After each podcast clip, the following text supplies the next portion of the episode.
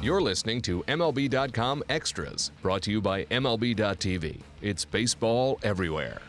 Welcome to MLB.com Extras, the Colorado Rockies. Hello, everyone. I'm Alyson Footer from MLB.com. Here for a second week in a row with our special guest, Jack Corrigan, longtime radio announcer. And Jack, I wanted to start uh, talking about Carlos Gonzalez. Um, I we've talked about him a lot on this podcast throughout the season. Um, but what what do you see? But just kind of going into the off season. I mean, I read a lot about him. It seems like his future is quote unquote up in the air. But he signed for a few more years at very large dollar figures, um, and he had, he's had an, an amazing season. So where do you see um, him going from here? Would he be somebody that would be in a lot of trade talks? You think this off season?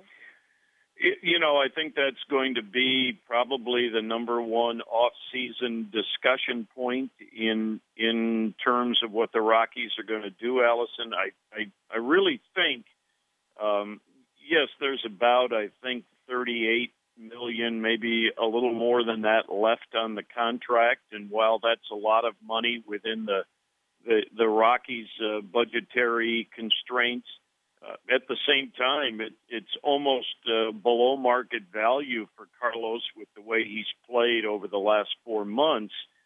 And, and you add in the fact his value within the clubhouse, how well liked he is by his teammates, that I, I don't, you know, I'm certainly not going to say the Rockies wouldn't move him in the off season if the deal was right but I don't know that it's an automatic thing taking place. I think if somebody's going to go after CarGo, uh, they're going to perhaps have to to overpay for the Rockies to give up on him because I think within their salary structure right now they can handle his money um, a, a little better than they could have, say, three months ago when it was he and Troy Tulowitzki that they were dealing with.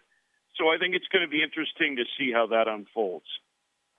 Yeah, when you said he's so well liked in the clubhouse, it seems like I mean, of course, I'm just kind of reading everything that's been written about him about the Rockies, so I'm at a distance. But he seems to have such a good attitude, a realistic attitude toward um, this part of the business and where the team is and, and what could happen to him. He seems like the kind of guy that would not let anything really affect him when it comes to rumors and things that are swirling around him. Yeah, there's there's no question to that. I think the best example of that is in the first two months of the season. Uh, I mean, he did virtually nothing. I mean, he was hitting below 200, had a couple of home runs, single digits in RBIs in late May. And, you know, now he's among the, the league leaders in both homers and runs batted in and put almost 100 points on his batting average. Yet, if you were around Carlos in those first two months of the season, he was the same guy that he is now, and and I think that's one of the things uh, management really uh, has grown to appreciate even more. It would have been real easy for him in those uncertain times to to be uh, distant, to to be uh, standoffish, if you will, with not only the media but with his teammates. And if anything, the opposite was the case. He was upfront about his struggles, saying it was going to turn as soon as he got his timing and confidence going after the surgeries he had undergone over the past couple of years. And uh, the proof is right there when you look at the stats right now that that he knew what he was talking about. Absolutely. So so let's talk about the pitching a little bit, and there seems to be some improvement there. I mean, of course, we're talking about um, you know slow improvements, but it, they were they had been allowing a lot of walks all season, so they were second most behind in the, in the National League behind the, only the Braves. There seems to be some improvement lately. Um, so just looking at just like the starting staff as a whole, that has to be encouraging. As we're in an evaluation period now, of course, September for the non-contenders is seeing what they have for next year but it has to be a little bit encouraging to see that sort of solidifying itself. Without question, I think um, you know.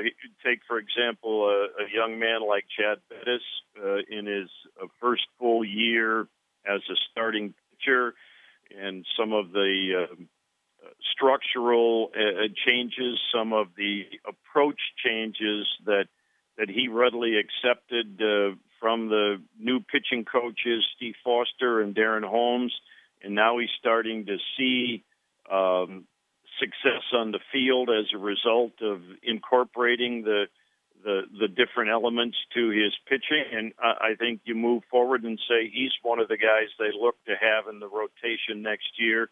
Uh, they have another season left with Jorge De La Rosa contractually, and really over the last three months, uh, he's been the the leader, the veteran presence that they wanted to have.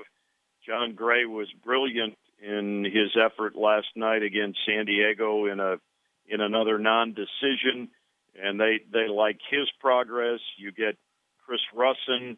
Uh, you know, a left-hander maybe finding himself a little later in his career, uh, much as De La Rosa did with the Rockies. So uh, I think they they go in now into series and feel like, hey, we have three or four more starters where we go out and feel like there's a chance to win, as opposed to many of the times when when the ball club felt like um, they were a long shot to win that night just because the starting pitching either was a little short talent wise or or too inexperienced and I think that's slowly changing and it's reflected in in better results over the last 3 weeks.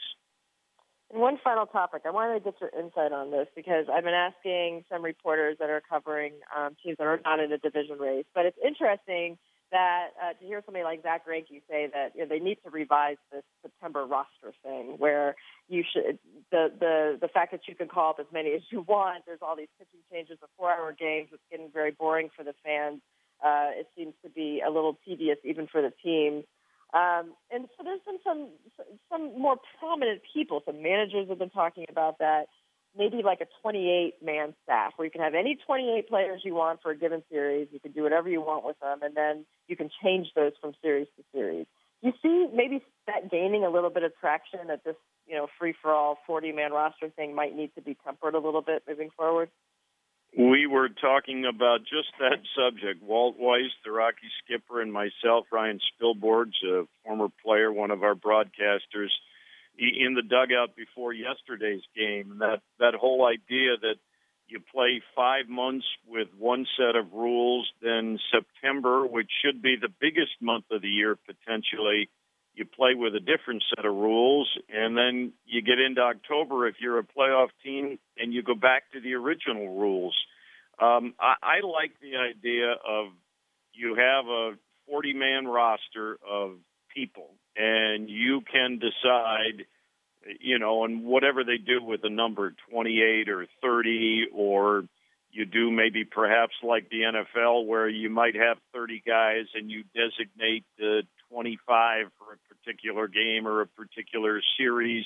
I, I think there are obviously tweaks to go back and forth in in terms of looking at the process, but I, I certainly agree with Zack Greinke. I think it's, uh, it's been a long-standing uh, situation for me that uh, you know Bruce Bochy just following the the the system, but you know he sometimes you get him going batter by batter to get the final six, even nine outs with uh, different pitchers, and it does take away from the quality of the game and the integrity of the game, really, in a lot of ways, to to change the rules uh, just for one month. It doesn't make a whole lot of sense to me. I hope it is something that gets adjusted.